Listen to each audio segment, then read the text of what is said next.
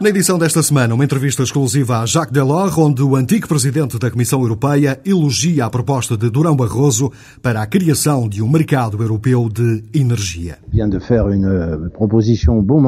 Ele fez uma proposta na altura certa. Deixemos a Constituição de lado. É, aliás, a opinião dos chefes de Estado. Eles não vão resolver o problema nos próximos dois Conselhos Europeus, os próximos encontros entre eles. Mas Durão Barroso propôs-lhes uma questão que é verdadeiramente importante para hoje e para o futuro Será que conseguem olhar para o futuro no que diz respeito à energia e de cooperarem uns com os outros? Acho que é positivo para a Europa. O Semana Europa parte também à procura do projeto Galileu, um programa europeu que pretende ir mais longe do que o atual sistema GPS. O sistema Galileu é constituído por uma constelação de satélites, 30 satélites em três planos orbitais e várias instalações no solo, que permitem através da difusão de sinais radioelétricos, permitem a um utilizador equipado com um pequeno receptor determinar com uma boa precisão a sua posição, a sua velocidade e tempo. O programa Galileu é um programa lançado pela União Europeia para, para construir, para colocar em serviço este sistema. Na edição deste domingo há ainda uma reportagem em Belgrado sobre o sentimento dos sérvios perante a obrigação de terem de entregar Ratko Mladic ao Tribunal de Haia depois da morte de Milosevic. Para o final, a música, uma viagem pelo porto de Amsterdão, guiada pela voz de David Bowie. Para já, um resumo das principais notícias que fizeram a semana que agora chega ao fim. Segunda-feira. A Comissão Europeia avança com o ultimato e diz que está a considerar a hipótese de levar o governo espanhol a tribunal por causa dos entraves colocados à OPA lançada por uma empresa alemã para comprar a Endesa. Numa entrevista publicada num jornal alemão, o Comissário Europeu para o Mercado Interno diz textualmente: Penso que temos de iniciar medidas contra o governo de Madrid. A OCDE diz que a Europa tem de seguir o exemplo finlandês em matéria de educação se não quer perder a batalha da competição económica com a China e com a Índia. Um estudo revelado esta manhã em Bruxelas pelo Departamento de Educação da Organização para a Cooperação e Desenvolvimento Económico diz que os países europeus precisam de revolucionar os respectivos sistemas de educação, tal como já fez a Finlândia. Um documento lido na capital belga por Vasco Gandra, correspondente da TSF. Diz o estudo que a despesa na educação traz ótima rentabilidade económica. Ora, a todos os níveis de ensino, a despesa na Europa está abaixo daquilo que o Japão e os Estados Unidos investem.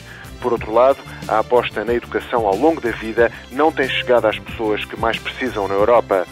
Por tudo isto, os países europeus devem revolucionar os sistemas educativos, como fez a Finlândia, por exemplo, responsabilizando as instituições de ensino pelos resultados alcançados. Os alertas da OCDE para os sistemas de educação dos países europeus. Terça-feira. Dominique de Villepin e José Luís Zapatero aproveitaram o encontro em Madrid para fazerem a defesa das acusações de proteccionismo perante o mercado europeu de energia. Os governos de Madrid e de Paris têm levantado sérias barreiras à venda de empresas nacionais.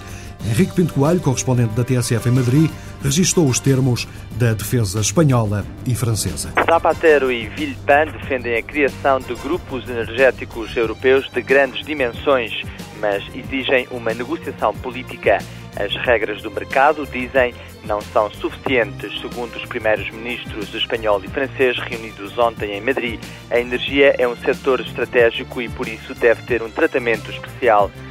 Como exemplo de solução política, puseram o Airbus, um consórcio multinacional fruto do consenso obtido no quadro da União Europeia. A escassez de combustíveis, os problemas no abastecimento e a complexa situação internacional são alguns dos motivos apontados para justificar o caráter estratégico deste setor e a aposta hispano-francesa numa política energética comum no seio da União Europeia. O proteccionismo e o nacionalismo económico dominaram boa parte da reunião dos ministros das Finanças da zona euro.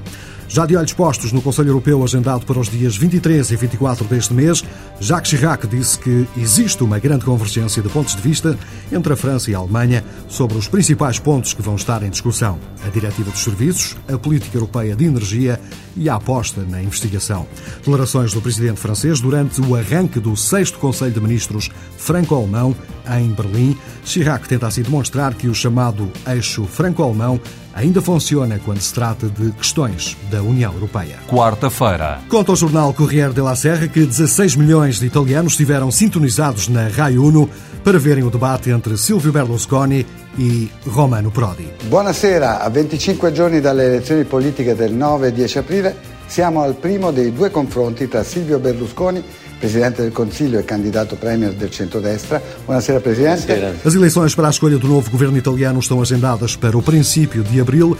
De acordo com uma sondagem publicada no diário Corriere della Serra, 46% dos espectadores deram a vitória a Romano Prodi neste debate, contra os 34,7% que preferem dar o troféu a Silvio Berlusconi.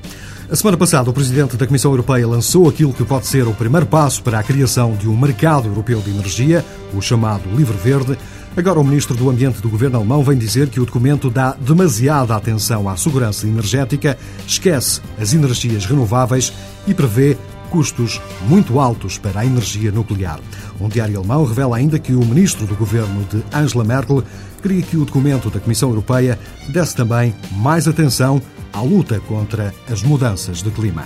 Quinta-feira. Em França, os estudantes não desarmam e têm mais uma jornada de luta agendada para hoje. Um braço de ferro com o Primeiro-Ministro que pode acabar por ter sérias implicações políticas. O próprio Jacques Chirac já fez um apelo ao diálogo entre governo e estudantes, mas sem consequências práticas.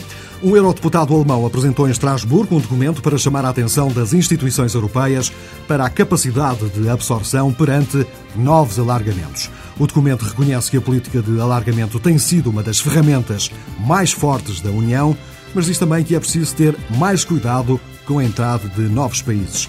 Olli Rehn, o comissário para o alargamento, diz que seria irresponsável parar um processo que tem sido fundamental para promover estabilidade em zonas de potencial conflito como os Balcãs. It would be utterly irresponsible to disrupt a valuable process uh, that is helping to build uh, stable and effective partners in the most unstable parts of Europe. Continuar ou não o processo de alargamento, um dossiê que vai agitar a União Europeia nos próximos tempos. Sexta-feira. Para tentar garantir um fornecimento de energia mais eficaz e mais sustentado, o Presidente da Comissão Europeia está hoje em Moscovo. Durão Barroso tenta assim dar mais um passo a caminho daquilo que poderá vir a ser o mercado europeu de energia. Exatamente no mesmo dia, o ministro da Energia do governo de Bruxelas fez saber que a empresa russa, a Gazprom, está interessada numa participação mais forte no mercado de energia belga. Para discutir a fusão da empresa que gera eletricidade da Bélgica, a Suez, e a Gás de França, o primeiro-ministro belga esteve hoje reunido com o comissário europeu para a concorrência. O governo espanhol tinha pedido mais tempo à Comissão Europeia para justificar o facto de ter fechado as portas a uma empresa alemã para a compra da Endesa, mas a Comissão anuncia em Bruxelas, através de um porta-voz, que não vai conceder mais tempo ao governo de Madrid porque não encontrou motivos que o justifiquem. Yesterday evening a letter was sent by the Director General of DG Markt to the Spanish permanent representative here um, saying that he had to regret to inform that we didn't find the request for an extension of the deadline justified. Esta resposta negativa da Comissão Europeia significa que as justificações do governo espanhol têm de chegar a Bruxelas ainda durante esta sexta-feira.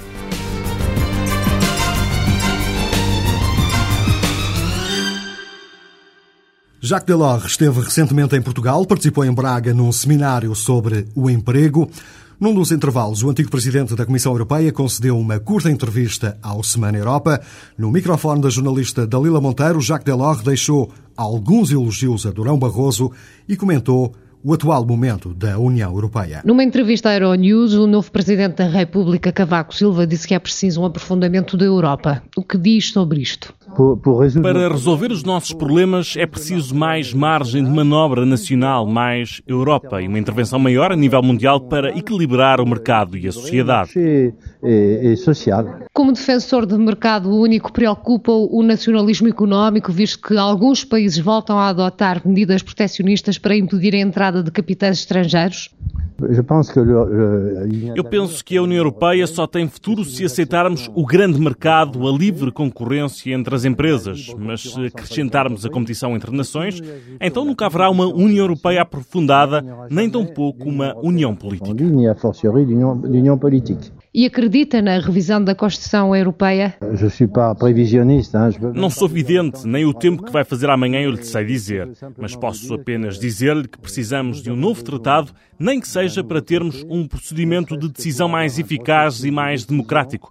Portanto, qualquer dia teremos mesmo que nos debruçar sobre isso, como podemos decidir na Europa. Qual a função de cada instituição? O Parlamento Europeu, a Comissão, o Conselho de Ministros, o Conselho Europeu, vai ser preciso fazê-lo. O sistema atual entre os 25 não permite decisões rápidas, eficazes e compreensíveis para os cidadãos. Decisão rápida, eficaz e compreensível para os cidadãos. A atual presidência da Comissão Europeia de José Manuel Durão Barroso, que avaliação faz dela?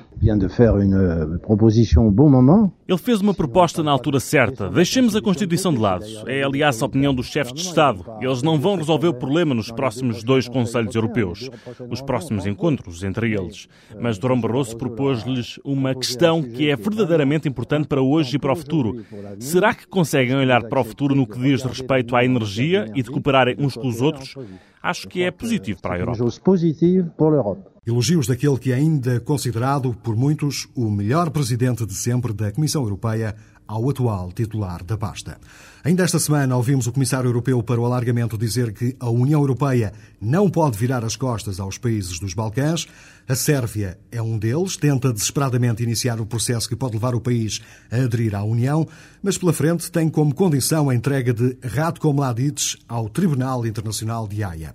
Só que a morte de Milosevic, numa cela em Haia, acabou por vir complicar ainda mais o processo, como relata de Belgrado André Cunha, jornalista da TSF. Mesmo morto, Milosevic arruína o governo da Sérvia, escreveu o jornal Blitz num dos melhores títulos do quiosque da semana. A morte do antigo presidente sérvio e jugoslavo trouxe à superfície a fragilidade política que se vive no país. O governo minoritário de Vojislav Kostunica tenta agradar a gregos e a troianos, num jogo em muitas ocasiões bastante difícil, impossível mesmo. A eventual detenção de Ratko Mladic e posterior extradição para a Haia a curto prazo complicaria ainda mais esta situação.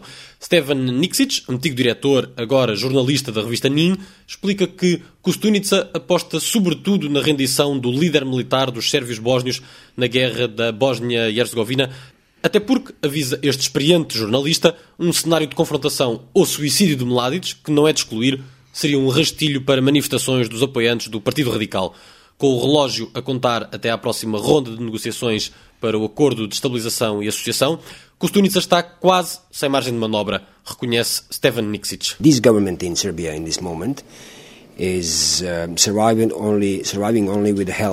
este governo sérvio tem sobrevivido apenas com a ajuda do Partido Socialista de Milosevic, que defende Mladic, que faz parte deste lobby antitribunal de Haia que existe na Sérvia. Agora, depois da morte de Milosevic, os socialistas já fizeram chantagem com o governo de Kostunica, dizendo que, no caso de Milosevic não ter o funeral que eles defendem, eles podem retirar o apoio parlamentar. Por isso, este governo está sob pressão de lados diferentes. Por um lado, Bruxelas e, por outro lado, os partidos nacionalistas sérvios. E isso não é um equilíbrio quase impossível? Steven Niksic admite que sim, mas nesta altura a única hipótese é este cenário. Bruxelas deve compreender que o abismo, no caso de eleições antecipadas, é uma eventual vitória das forças nacionalistas. This government is very weak and I think that they need helping hand from Brussels. Este governo está numa posição muito fraca. Acho que ele precisa de apoio de Bruxelas, porque a alternativa, no caso de este governo cair, é caminharmos para uma situação ainda pior para esta região. A estabilidade ficaria minada e isso não corresponde aos interesses de ninguém. É do nosso interesse europeu comum, do interesse da União Europeia, ter uma Sérvia estável e democrática. E pelo menos é preciso não minar o governo democrático na Sérvia, porque a alternativa só pode ser pior. Uh, not to undermine the democratic government in Serbia because the alternative could be only worse. Essa alternativa que Steven Niksic considera que só pode ser pior é uma coligação entre as várias forças nacionalistas sob liderança do SRS, o Partido Radical, ainda dirigido por Vojislav Šešelj, que está preso em Haia. Um dos principais políticos deste partido, Alexander Vucic, disse esta semana à TSF que acredita que em outubro ou em novembro deste ano haverá eleições antecipadas. O jornalista da revista NIN explica que 2006 é um ano muito quente na política sérvia para se poder arriscar uma mudança de governo neste sentido. E as sondagens dizem que isso seria possível. Antes da morte de Milosevic, os radicais lideravam todos os estudos de opinião, ficando sempre acima dos 30%, e num deles chegando mesmo a tocar quase a fasquia dos 40%. Steven Niksic relembra que não é só uma carta que está em jogo. It is in the interests of Brussels and the international community to complete the negotiation for Kosovo. É de todo o interesse para a União Europeia e para a comunidade internacional completar as negociações para o Kosovo. No caso de eleições antecipadas, as negociações do Kosovo seriam quebradas. Todo o processo ficaria minado. Até o processo de Montenegro poderia ser minado, porque o referendo no Montenegro não significa o final do processo. Isto é apenas o princípio do processo. Depois disso, o Parlamento tem de tomar uma decisão. Nós precisamos de uma situação política estável e normal para lidar com estes assuntos difíceis. O Kosovo, o Montenegro, o Tribunal de Haia. É preciso um governo estável, o que é do interesse de todos. Eu não sei exatamente o que Bruxelas deve fazer, mas a União Europeia deve ter cuidados para não minar a situação nesta zona. Brussels should certainly be careful not to undermine the situation in Steven Niksic reconhece que é difícil a União Europeia voltar com a palavra atrás em relação ao ultimato que fez para que a Sérvia entregue Ratko Mladic nas próximas três semanas. O tempo está a contar. Mas quando ele diz que o governo sérvio precisa de uma mão de Bruxelas, ele também está a dizer que uma eventual suspensão das negociações pode não ser a melhor estratégia para a União Europeia. Nos últimos dias, a União Europeia também tem sido criticada por enviar sinais contraditórios sobre as aspirações dos países dos Balcãs. E agora espreitamos os céus europeus para tentar descodificar o que é afinal o projeto Galileu. Já quase todos ouvimos falar do sistema GPS, mas a União Europeia propõe-se ir mais longe e mais além do que permite o sistema criado pelos militares norte-americanos. Se tudo correr como previsto, em 2008 os europeus vão começar a perceber no cotidiano as vantagens do Galileu, mas a chegada a 100% só está prevista lá para 2010. Para perceber melhor o que é afinal isto do programa Galileu, Vasco Gandra, correspondente da TSF em Bruxelas, falou com Pedro Pedreira, um português que é o diretor executivo da Autoridade de Supervisão do projeto Galileu. Uma situação que é comum a todos nós, que é o congestionamento das vias rodoviárias, muitas vezes, o que acontece por falta de informação das pessoas, que afluem a determinados pontos que estão congestionados, ou o facto de haver meios de suporte, de apoio à navegação, que simultaneamente, que não só lhe encaminham através de maneira segura, através de meios alternativos, como também lhe encaminham informação sobre o estado de congestionamento das vias alternativas, permite descongestionar, logo acelerar uh, o fluxo. Quando é que tudo isto vai estar uh, pronto, enfim, acessível, uh, quando é que vai ser acessível aos utilizadores em termos de custos, como é que se vai traduzir para os utilizadores? A entrada em serviço do Galileu está prevista para 2010. Portanto, nessa altura, a entrada em serviço em serviço comercial. Antes, a partir de 2008, haverá já uma parte da constelação que estará em órbita e que permitirá começar a utilizar alguns destes serviços, de uma forma experimental, inicialmente, mas introduzir na nossa rotina diária a utilização destes serviços. E em 2010, então, de uma forma mais totalmente operacional e comercial. Qual é a contrapartida do benefício, portanto, em termos de, de custo para os utilizadores? Bom, há, há um serviço que o Galileu vai disponibilizar, que se chama do serviço aberto, que disponibiliza os sinais de navegação de uma forma gratuita. Isto é, o utilizador terá que comprar um, um receptor, mas não pagará pela utilização. Este serviço em si já é um serviço com uma precisão muitíssimo boa, muito superior à que hoje é proporcionada pelo sistema GPS.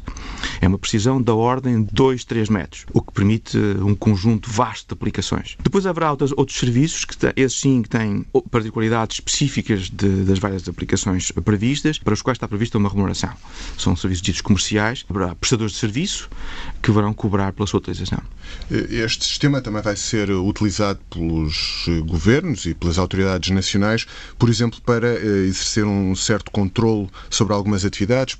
Vai servir, por exemplo, para controlar a atividade de pesca, eh, para controlar, eh, por exemplo, aqueles que desrespeitam algumas regras comunitárias na atividade de pesca. De facto, está previsto que os Estados utilizem de várias formas o sistema Galileu, não só para aplicações mais, como que referiu, de interesse, diria, de, que tem a ver com a jurisdição, com, com da soberania, com o controle de fronteiras, de zonas de jurisdição económica, etc.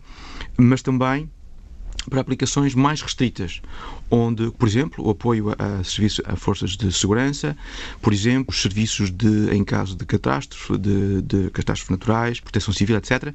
Portanto, são serviços que, sejam, que terão um, um grau de robustez uh, superior e que serão certamente uma área de, de utilização importante e de benefício público. Eh, pode ilustrar um pouco mais, por exemplo, como é que se vai traduzir eh, a aplicação do sistema em termos de segurança das pessoas e das infraestruturas, por exemplo? Bom, segurança das pessoas talvez é, é um exemplo mais, mais perceptível pelo, por todos nós. É, uh, por exemplo, a integração do sistema de navegação no telemóvel que é o equipamento por excelência que hoje todos nós temos no, no bolso. Uh, portanto, prevê-se, num futuro muito próximo, a integração de um receptor de navegação por satélite, como o Galileu, no telemóvel. Isto permitirá, por exemplo, com, quando pedimos o conhecido botão de chamada de emergência, o 112, se assim o desejarmos, isto é, se ativarmos o serviço, e a vontade será sempre, a decisão será sempre do utilizador, poder simultaneamente acrescentar ao pedido de, de, de, de auxílio a indicação precisa da localização o que naturalmente vai acelerar a intervenção dos socorristas, das forças de segurança, para benefício do indivíduo, do cidadão comum. Este é um serviço que eu penso que é muito. cuja vantagem é perceptível. Atualmente, a Europa depende dos Estados Unidos uh, a aplicação de algumas dessas funções. Uh, a aposta no Galileu é, é, também de ordem estratégica para, de alguma forma, uh, garantir a autonomia da União Europeia, da Europa, face aos Estados Unidos? Também, e diria que a estratégia é mais vasta. A estratégia, aliás, a estratégia da Europa eh, para o programa Galileu insere-se na estratégia de Lisboa, que foi apresentada eh, há uns anos e foi, no fundo, que tem vindo a nortear o investimento público nas novas tecnologias. Mas, eh, como dizia, o aspecto da independência é também importante, porque há, há uma consciência clara de que, cada vez mais, estes sistemas de navegação por satélite vão fazer parte da nossa rotina diária, não só do cidadão comum, mas também do funcionamento dos Estados das administrações públicas e todos os serviços que são prestados pelas autoridades públicas. E, portanto, esta dependência vai colocar a dependência em termos do utilizador, vai colocar a questão da dependência em termos do fornecedor, do serviço, do sistema em si. E hoje em dia, como é conhecido, há apenas um sistema cobertura global, que é o sistema GPS americano. O sistema Galileu vai dar essa independência à Europa. Os Estados-membros da União Europeia vão utilizar o Galileu para fins militares? O Galileu está, por decisão do Conselho, do Conselho da Europa, o Galileu é um sistema civil sob, para aplicações civis sob controle de civis. Ora bem, dito isto, a aplicação militar é uma aplicação, é uma designação vasta, muito genérica e que, e que vai desde, por exemplo, o equipamento do, de navegação numa viatura militar, mas que uma viatura de transporte, para fim, ou mesmo para fins humanitários, a utilizações mais, digamos, ofensivas, que são, digamos, o caso extremo, eh, em que se poderá colocar em, em, em a questão Obviamente não é uma aplicação civil e se a Europa decidirá, uh, uh, decidirá por este tipo, aceitar este tipo de utilizações. Neste momento elas estão excluídas. Voltando à questão, utilização militar, mas para fins de direção humanitária, por forças militares, mas para fins de direção humanitária, de transporte, enfim, não ofensivas em todo caso. Mais concretamente, em termos de postos de trabalho, como é que isso se traduz? Bom, a estimativa que existe, e foi um estudo bastante detalhado, foi encomendado pela União Europeia e que serviu de base à decisão de avançar com a, com a, com a fase de instalação da rede, aponta para uma criação de empregos na Europa da ordem dos 130 mil postos de trabalho. O que é significativo? Perguntar-me á porquê, onde, como. Uhum. Ora bem, desde logo há de facto uma, uma criação forte de postos de trabalho na indústria aeroespacial, que é, digamos, a, a primeira beneficiária de um sistema deste tipo, mas há também, e numa proporção ainda superior, criação de postos de trabalho em indústrias ajusante, isto é, as indústrias que vão desenvolver aplicações do sistema, que vão utilizar os, os sinais definidos pelos satélites para os traduzir em aplicações que são uh, que irão ao encontro de uma procura real por parte dos utilizadores comuns, cidadãos comuns ou do, dos Estados ou empresas. Há, de facto, uma vasta área de potencial de criação de emprego e depois há o benefício também económico da liderança tecnológica. Estamos a falar de uma tecnologia de ponta, estamos a falar de uma oportunidade única para a indústria europeia se especializar e ganhar uma vantagem competitiva ao nível mundial. Galileu, o primeiro sistema de navegação com matriz civil que pode revolucionar boa parte do cotidiano dos europeus a partir de 2010. Entramos assim no último andamento deste Semana Europa, para o fim, como é habitual, a música. Hoje visitamos o porto de Amsterdão através da voz de David Bowie. Dúvidas, críticas e sugestões podem ser enviadas para o e-mail semanaeuropa.tsf.pt. Boa tarde, até para a semana. Port of Amsterdam, there's a sailor who sings of the dreams that he brings from the wide open sea. In the port of Amsterdam, there's a sailor who sleeps while the river bank weeps to the old willow tree. In the port of Amsterdam, there's a sailor who dies full of beer, full of cries in a drunken town fight. In the port of Amsterdam, there's a sailor who's born on a hot, muggy moon by the dawn's early light.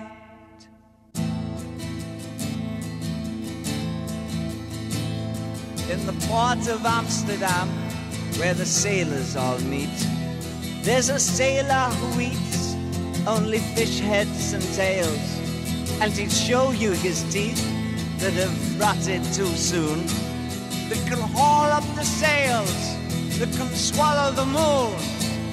And he yells to the cook with his arms open wide, Hey, bring me more fish! Throw it down by my side. And he wants so to belch, but he's too full to try. So he stands up and laughs, and he zips up his fly. In the port of Amsterdam, you can see sailors dance, paunches bursting their pants, grinding women to punch. They've forgotten the tune that their whiskey voice croaked splitting the night with the roar of their jokes. And they turn and they dance and they laugh and they lust till the rancid sound of the accordion bursts. And then out of the night with their pride and their pants and the sluts that they do underneath the street lamps in the port of